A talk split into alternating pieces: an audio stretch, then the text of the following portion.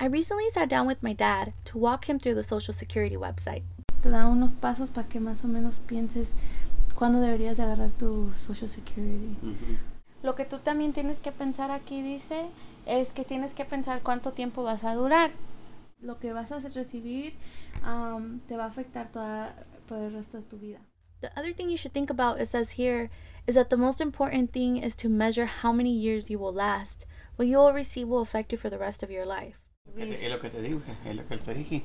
Ya no va, no va a subir. Okay, Por eso, por eso, tengo que rifarme la hija.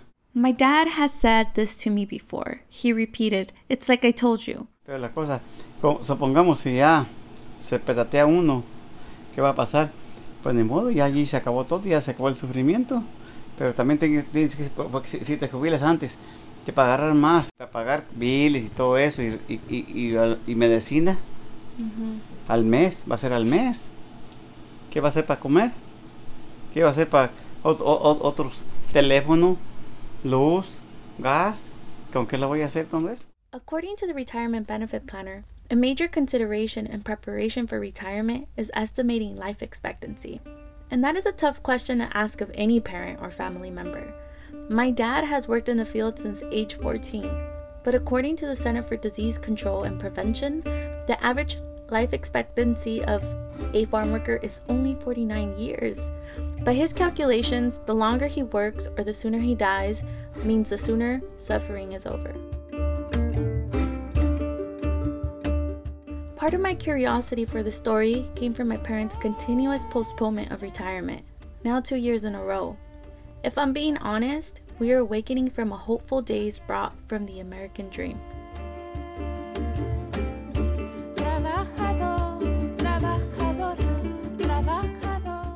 Nonetheless, my mom and dad are some of the lucky ones.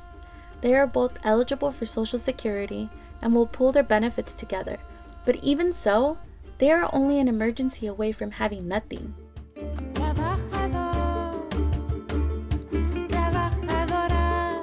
In my interviews with several farm workers, two themes emerged. Just like they follow the crop with the seasons, their plans for life after work is fluid, changing with needs. I'm Jennifer Martinez, and this is CalAg Roots Podcast, and we're in Kern County, California. All farm workers were given nicknames to protect their privacy. And this is a bilingual episode where some of the audio is untranslated. All farm workers interviewed speak Spanish, and I decided to leave some pieces as recorded to preserve the voices of the people I spoke to and to communicate their stories in their own words. Even if you don't understand every single word, I think you will get a lot from this story. CalAg Roots is unearthing stories about important moments in the history of California farming in order to shed some light on current issues in agriculture.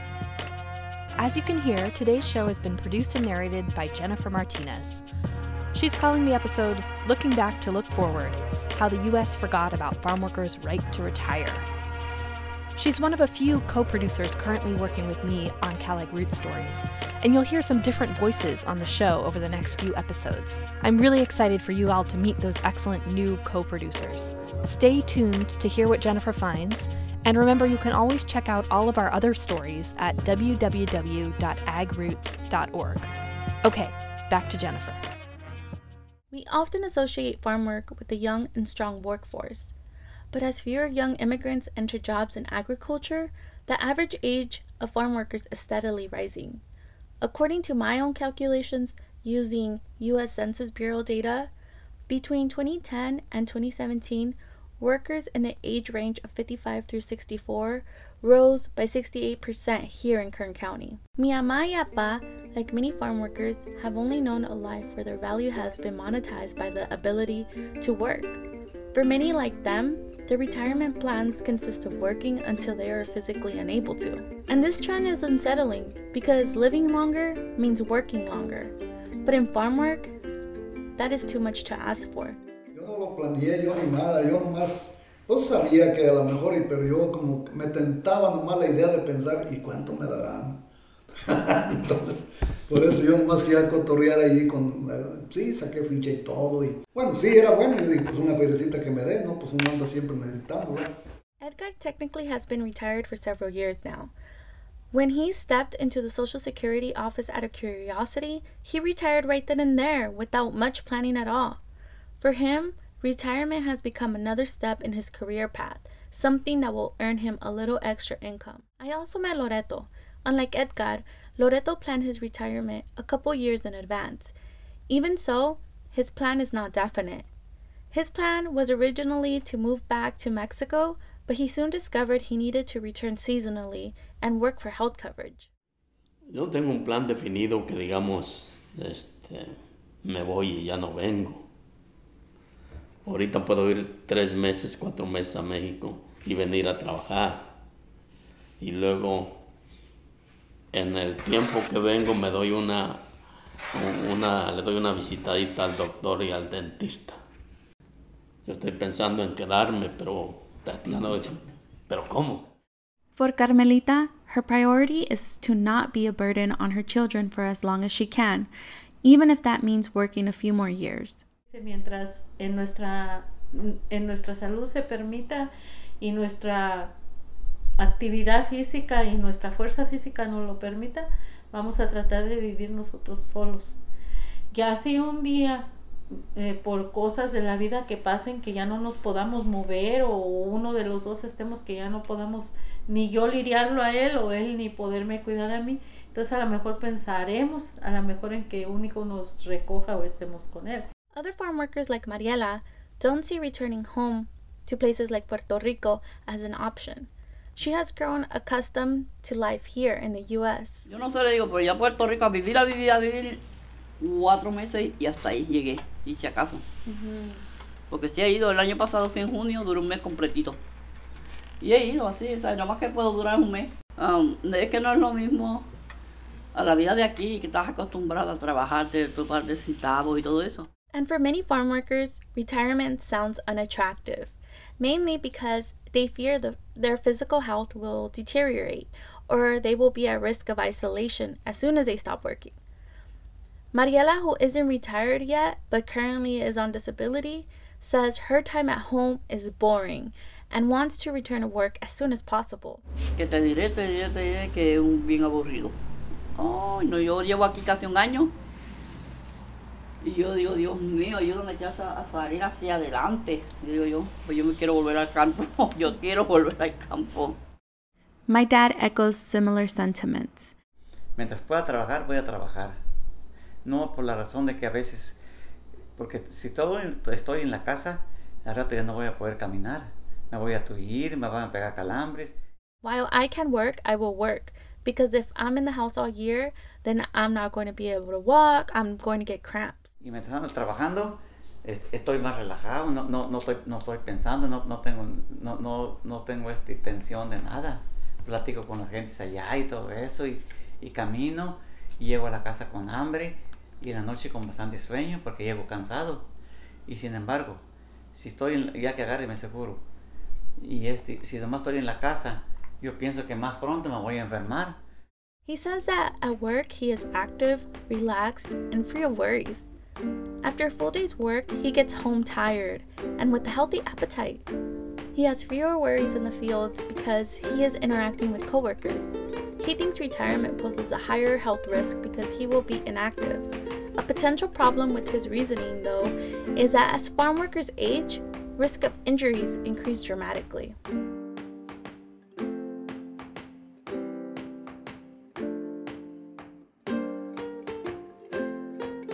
And what is more, unlike the general population, farm workers face many barriers to an adequate quality of life, extending well beyond the nature of the work.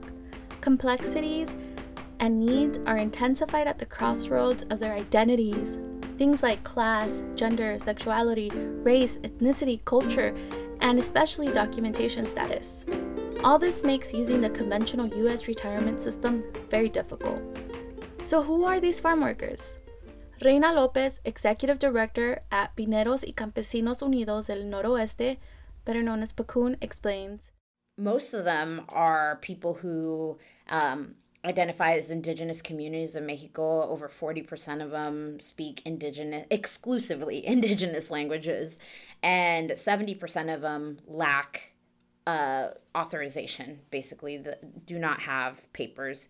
So you can imagine the intersections of all of those things mean that it's harder and harder for our community to get access to any kind of services, um, including retirement. Both domestic and guest agricultural workers are often excluded from most statistics measuring access to employer sponsored pension programs, making it difficult to get a real count of who has coverage. Even when farm workers are able to secure retirement, other barriers exist. There's a very low percentage of farm workers that have access to pension plans, to 401ks, to retirement plans. And as you heard, because of the lack of authorization, most of the earnings, most of the earners in the 401ks, they're in the bottom 10% of earnings. So it's not like they're going to be flourishing in in retirement when they when they get done many people just do not have access to that little bit of social security that they would when they turn 65 and even if they did because of inadequate systems to be able to actually give a real account of how much people are making they get less than they actually deserve when they do get it. Even when an employer offers a pension plan information gaps and language barriers create significant obstacles to enrollment I spoke with the mayordomo in charge of a crew for one of the few growers that offers a pension plan. Even as a crew leader, Esteban does not know exactly how his retirement plan works. Pues tengo entendido que sí, porque unos se han retirado y les han dado ahí un, una parte, un, pues depende, porque ahí es, si, si metes mil horas, no estoy seguro, pero eso es lo que dicen. Mm. Mil horas calificas para ese año. Uh -huh. Si no acumulas mil horas, pues no, no cuenta ese año. He knows he must work a certain amount of hours to qualify, but he isn't certain how it works. Pues no, no, haber, no, no estoy seguro, nada más a lo que me dicen, pero agarré información directamente a la oficina, no la agarrado. Nada más es a lo que platica la gente que ya ha recibido su, su retiro. Esteban says the company he works for doesn't give him information. He thinks employees qualify when they work at least a thousand hours. He relies on what he has heard from those that have retired already. To date, the most established pension plan for farm workers is the Juan de la Cruz pension plan, under the protection of United Farm Workers. But the problem is, most farm workers are not enrolled in this plan and are not enrolled in unions. So, access to retirement benefits is only one of the issues farm workers face as they consider their older years. Rising cost of living creates another financial insecurity for many farm workers. According to the Bureau of Labor Statistics, in 2018, the median annual wage for agricultural workers was well below 25,000. Josefina, an undocumented farm worker and a single parent, tells me she manages to make ends meet by relying on her mixed family household. They help each other out. It was a hot day in Kern, so children are playing in the backyard and the fan was running in the bedroom, which also partially functioned as a nail salon where we spoke. Como te digo, nos ayudamos entre todos, porque solamente así, pero pero tampoco no me gustaría ser una carga para mi gente. Y a veces sí le da miedo a uno ponerse a pensar en todo eso porque no quiere ser una carga. Y luego pues dices, ya se está llegando el tiempo en que no vas a poder trabajar, ¿cómo le vas a hacer? Y es la incertidumbre que tiene uno, el miedo que tiene uno. But all household members must contribute to make ends meet. Josefina realizes her looming retirement places a threat to this model. Healthcare is also another essential component, but obstacles to care remain prevalent. In the 2014 National Agricultural Worker Survey, only 35% of farm workers reported having health insurance. Reina explains why access to health care for farm workers is a priority at PCUN. People have access to, to health care is is such a basic and huge need, especially when we know that farm work is not only strenuous, harsh, and you know, unrelenting on your body, but that it's also one of the most dangerous jobs in the country. So the fact that we don't have health insurance is a problem. And women farm workers have unique health risks that directly impact wages and future prospects of retirement. Not only that, Traditional gender, domestic roles that govern many farm worker households also means working is typically doubled for women than for men. But also, the physical environment of farm working communities poses unique challenges. Long drives to and from work make hazardous conditions for farm workers, and these dangers are heightened according to the season. Josefina tells us. Ahorita lo más pesado para nosotros es el tiempo de la poda y el amarre. Es frío, es brisa, vas manejando por la carretera, no alcanzas a ver a muy nada adelante. A veces no mete uno todo el tiempo de las horas a la semana. Como cuando andamos nosotros en la poda, está lloviendo, la brisa está mojado. Entonces uno está casi como quien dice al día. In the fields, pruning and mooring is the harshest. It's cold, it's foggy, you drive and you can't see. Sometimes I don't work all my hours because of the rain or the fog makes everything wet. Then I'm living day to day. And farm workers are also on the front lines of climate change. A deteriorating environmental quality means basic goods like clean water or clean air all lack in these areas. Gustavo Aguirre, Director of Organizing at the Center on Race, Poverty, and the Environment, also known as CRPE, tells us dangers do not end with farm workers clock out and go home. La vida del campesino no termina a la hora que paran de trabajar en el campo. Uh, los campesinos, uh, desgraciadamente, son de los más expuestos a todos los contaminantes. Farm workers are some of the most exposed to contaminants. Especialmente el trabajador del campo es uno de los más afectados uh, uh, por todo lo que es el medio ambiente. O sea, y eso se debe al cambio climático. ¿verdad? El trabajador del campo está más expuesto a toda la mala calidad del aire, porque le están respirando, están afuera, le están respirando cada día. Ellos son los que están más cerca de, de todos los químicos, todos los pesticidas que se aplican para, para crecer la fruta y las verduras en el campo, son los directamente expuestos. No hay, no hay año que no pase sin que haya, esté en las noticias que grupos de trabajadores campesinos fueron esprayados con pesticidas. Por ejemplo, el año pasado que hubo muchos uh, incendios en las montañas, aquí no muy lejos de, de, del valle. En nuestro valle teníamos un, la calidad del aire fue horrible y el campesino tenía que salir, tenía que ir a trabajar, tenía que ir a respirar todo, todo ese aire. Farm workers are especially affected by the environment and climate change. The workers are the most exposed to bad air quality. They are outside, directly exposed.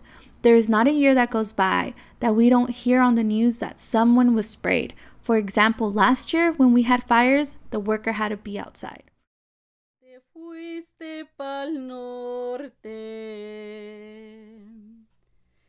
Dejaste la siembra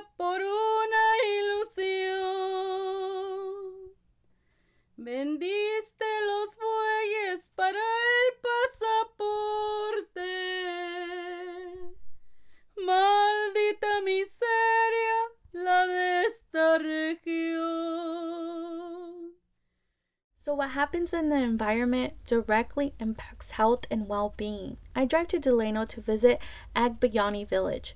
Decades ago, the village was a retirement center made specifically for Filipino farm workers. Today, it's a museum with apartments. I also see a crumbling clinic in the distance.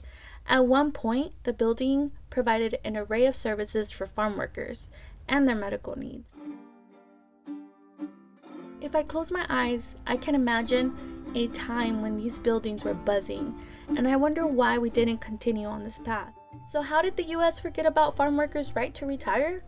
To answer this, we must take a look back to be able to look forward. Two words come to mind agricultural exceptionalism. The idea that farming is different from other industries and therefore not subject to certain regulations. Let me take you back into the past, to a historical moment in the 1930s when President Roosevelt introduced his New Deal package to get the country out of what we have come to know as the Great Depression. The New Deal included many statutes, such as the Social Security Act, the Fair Labor Standards Act, and the National Labor Relations Act. In line with the idea of agricultural exceptionalism, the New Deal explicitly excluded farm workers from major federal protections, including minimum wages, overtime pay, child labor laws, and labor organizing. I spoke to Dr. Juan Perea over a fuzzy phone connection. He is a constitutional law professor at Loyola University Chicago School of Law. This is how he explained the exclusions unfolded. Well, this is a story that's um, interesting and and deeply offensive uh, at the same time because the the paramount reason for excluding agricultural and dem- domestic workers was anti-black racism. So Southerners wanted to preserve their ability to control impoverished uh, black tenant farmers and domestic workers. And so uh, Southern congressmen would not have backed any legislation that included payments to them. At around this time, about two thirds of uh, agricultural and domestic workers were black. So the terms agricultural and domestic worker operate as, as a proxy for excluding black protections, rather excluding black people from the statutory protections of the New Deal. The exclusions had explicit racial intentions. This would not have been surprising given the context at the time. And the initial idea and the initial proposals for the New Deal era legislation were to cover everybody. Originally, as proposed, there were no exclusions for agricultural and domestic workers. It's probably important to realize that, that during this period, it, it was the height of Jim Crow, and, and the federal government was segregated. Um, schools were segregated, segre- segregation by statute throughout the South, but also segregation in the North. You know, leaders in the African American community who understood very clearly and testified to Congress at, at the, the negative impact that the legislation has passed uh, would have on, on African American employees. So, these political maneuvers were at its core anti black. It is important to recall our agricultural system in the US traces back to slavery and were originally constructed to be exploitative. What is shocking, at least for some, is that nearly 90 years later, these discriminatory historical vestiges continue to operate today. Farm workers remain excluded from Section 152.3 of the National Labor Relations Act, which does not extend federal protections for overtime pay and the right to unionize. Professor Perea tells us these exemptions continue to cut deep into the lives of agricultural workers.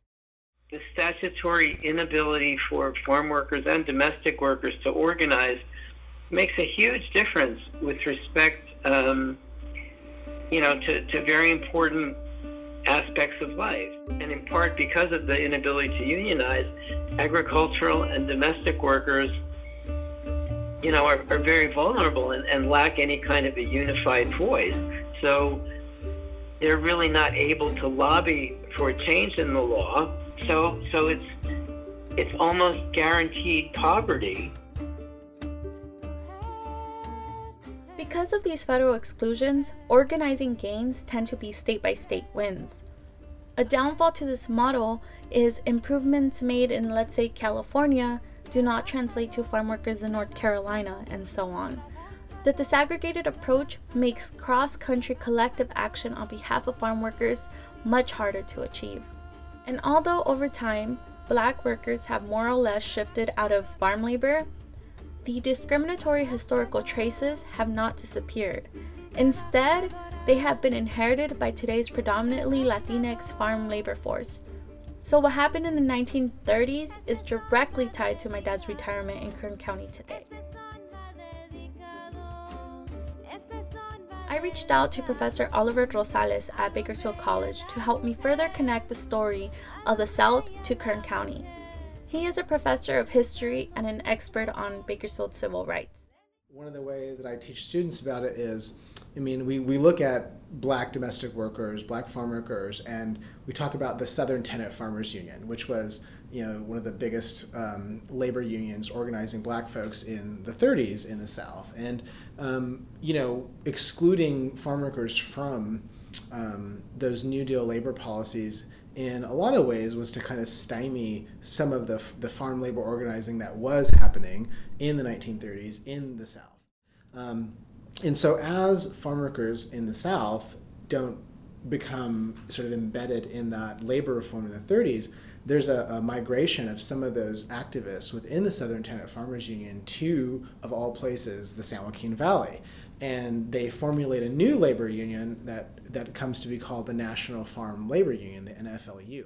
So when you think of black migrations, you think of like, oh, to Harlem, Chicago, the, the northward migration. You, you think maybe some of the, the western exodusters, but you know, it, it's, it's rural to urban Okay, so but there really was a kind of also large scale movement of like entire like tracts of land and people and families to the San Joaquin Valley. What happens in the South is totally connected to what happens here uh, in, in Kern County. And these historical patterns in agriculture continue to have localized effects in Kern County. It's easy to romanticize California as a place that stands for glitter gold progress, but the land monopolization that took place and the racial underpinnings of the agricultural system that developed here in California and Kern County were exported and built on the motto of the South. I caught up with Mark Arax, who was on tour for his recent book, The Dreamt Land. Mark is an author and journalist who has written extensively about California's agricultural system. Mark describes California like this the invention of California was premised on a series of takings. Mm-hmm. The first taking was the body of the Indian, the native. That allowed for um, then then the gold rush came, the mining of gold was the mining of water first. So the the, the story of California is a story of extraction. We continue to overlook the struggles of farm workers. This is a population that we don't want to see.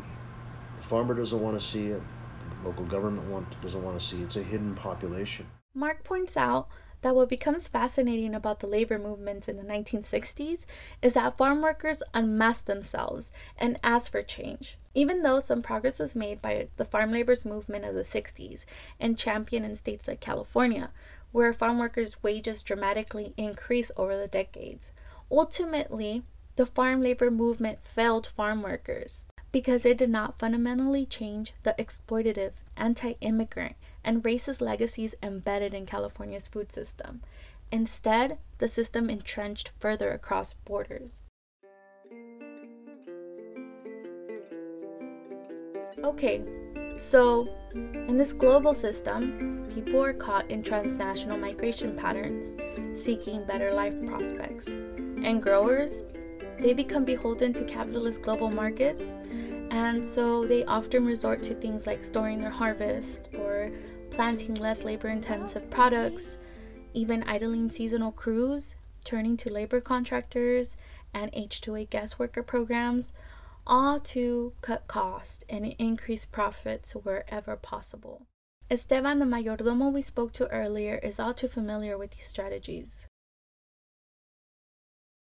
En la compañía ya hay casi nomás son contratistas. Esteban told me in the company there are mostly contractors. Pues ellos miran para su lado nomás, porque si pagan más, ellos venden su fruta más. Nos pagan un dólar más, todo sube en la tienda donde quiera. El patrón como quiere no pierde, él está igual. Nomás que el patrón todo el tiempo dice no hay. Y están ah, plantando viña, todo plantan. Y todo el tiempo dice, no hay, pero así son los patrones. Esteban says growers look to their side only. If they pay them a dollar more, they hike the prices of their fruits, but everything goes up at the store for workers. He goes on to say, so the boss never loses. They stay the same.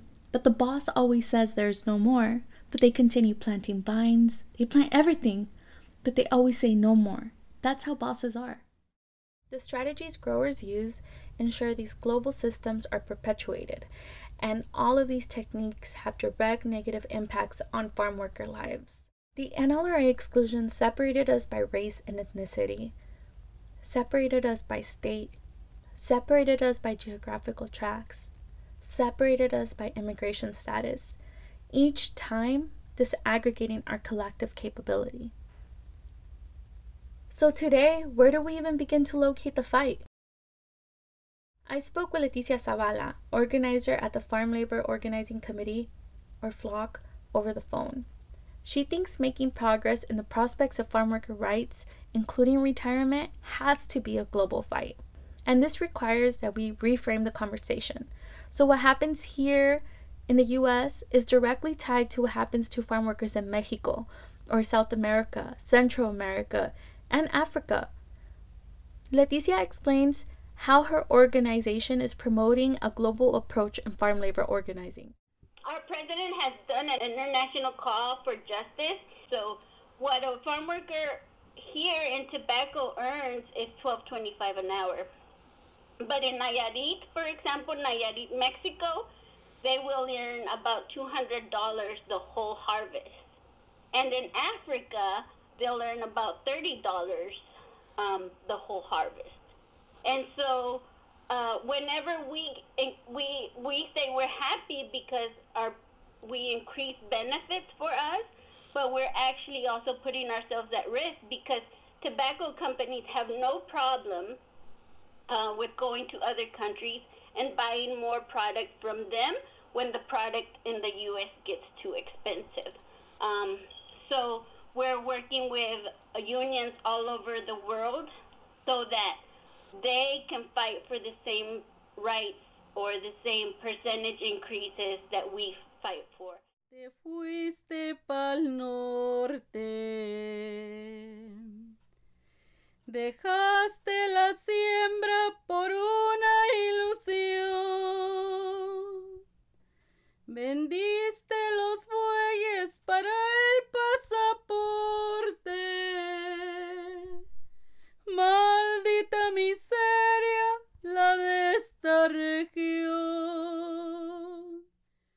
Leticia has a powerful point. Farm worker organizing has to be as global as the agricultural systems they work in. But my dad has already put off retirement for two years. He can't wait for a global movement, and neither can his fellow farm workers. What can we do? Can a system meant to be exploitative be livable well into retirement? Providing low income housing for retired farm workers is an essential first step towards a dignified retirement. For example, the Cesar Chavez Foundation has built affordable housing for seniors in California and Arizona as part of a $900 million investment in underserved communities. This strategy often benefits farm workers and mirrors strategies like those behind Agbayani Village. But housing projects must come with culturally specific programs to support farm workers transitioning into retirement. Lo que nos hace falta es organización y ir precisamente con, con, con los representantes, con, no sé, primero con el condado, el de aquí, y a ver, vamos a mover la cosa porque no hay programas, no hay programas, no hay organizaciones que muevan este tipo de programas. I asked each farm worker for solutions. Edgar, who you just heard, told me that. What's missing is organizing and collaboration with mayors. We need money to solve this. There are no programs, no organizations that move this. Remember Gustavo? Well, he has focused advocacy efforts in Kern County's local, annual, and long term budgetary processes, especially focusing on the needs of unincorporated communities. Hacer la abogacía por medio del el presupuesto del condado para que el condado, los supervisores, uh, asignen más fondos a comunidades de bajos ingresos, como aquí en La Monda, este, comunidades que son no incorporadas. Uh, eh, hemos tenido éxito en eso. El, el, el, lo que es el plan general es a largo plazo, es un, es un proceso largo, pero el presupuesto es cada año, lo tienen que aprobar.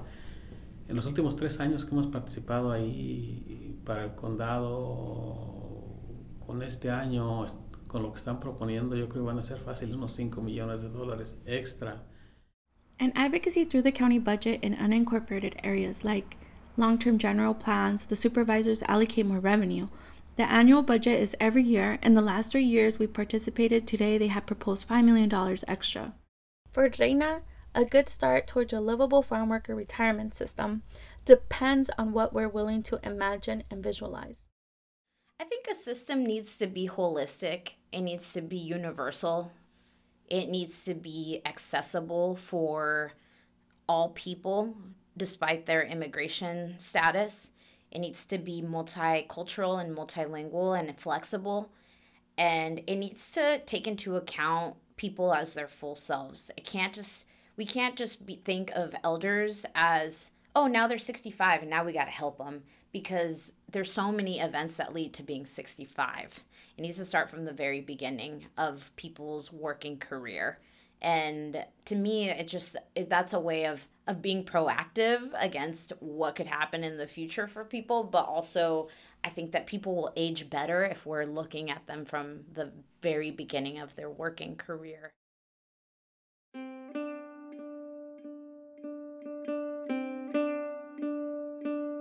Kern County for centuries has invited those looking for opportunity and hope, whether they were fleeing prosecution or racist systems or enticed by messages that the roads were paved in gold. This place is a magnet for those with a fighting spirit. Farm labor has many contradictions. It sells opportunity, but preys on uprooting. It demands the young and shuns the elderly. The systems are global, but the impacts are felt locally. Like March said, farm workers have learned to bend their bodies, bend their goals, bend their lives. If we've learned anything from the past, is that change comes in those hidden moments where individuals transition to the collective, when they locate their own roles in a larger global agricultural system. Como quiera que sea, somos seres humanos y, y como dices tú, llevamos cooperamos para que los alimentos lleguen a las mesas de todas las personas porque allí es parejo, ricos y pobres. Josefina believes there is much that unites us. We are human and we cooperate so that food arrives at everyone's table evenly for rich and poor. So here's the struggle change and advocacy must be global while at the same time rooted in local experiences and local advocacy strategies. It requires a multi generational perspective that unites us in numbers for a common purpose across borders. As guests on these lands, demanding an equitable path forward means recognizing where we stand today was shaped by the struggles others took on yesterday. History is a key to understanding the mistakes of the past and actively shaping our present. As I work hard at this complicated task of bending the arc of history towards justice, I do it for the simplest of reasons. I do it so that people like my parents, people who have fed all of us our whole lives, can put down their tools, take off their boots, and just stop working. And in case nobody told you on your job today, and in case they didn't tell you on your job today, Las Cafeteras would like to say thank you. Thank you. Thank you Thank you. to mothers who sacrifice to make ends meet, Thank you. to fathers who faithfully take care of their seeds, Thank you. to farm workers, the food you harvest keeps us alive. Thank you. To teachers training their students to excel and survive.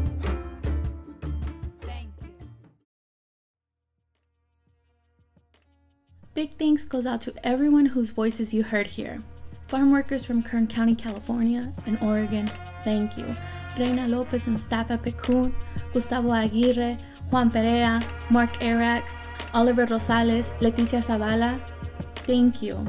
Thanks also to folks who gave me important background information for this story, including Roger Gadiano, staff at Kern County Library's local room, Victor Calderon at KAWC Colorado River Public Media, Arturo Sarmiento at Radio Poder. Special thanks to my friends back home that conversed endlessly with me over the summer about the story and traveled with me to various historical and museum sites. You know who you are. And last but not least, Ildi Carlisle Cummings, thank you for seeking out, believing, and supporting this community story. Y a todos los trabajadores de los files o en las lecherías, mi profundo gracias. Thanks for listening to the Cal Ag Roots podcast. I'm Ildi Carlisle Cummins. If you liked what you heard, please check out our other stories at agroots.org or subscribe to our podcast on Apple Podcasts or Stitcher or any of the other ways you might subscribe to a podcast. The music for this podcast was by Las Cafeteras and Jennifer's mother, Lola Martinez. Cal Ag Roots theme music is by Nangdo.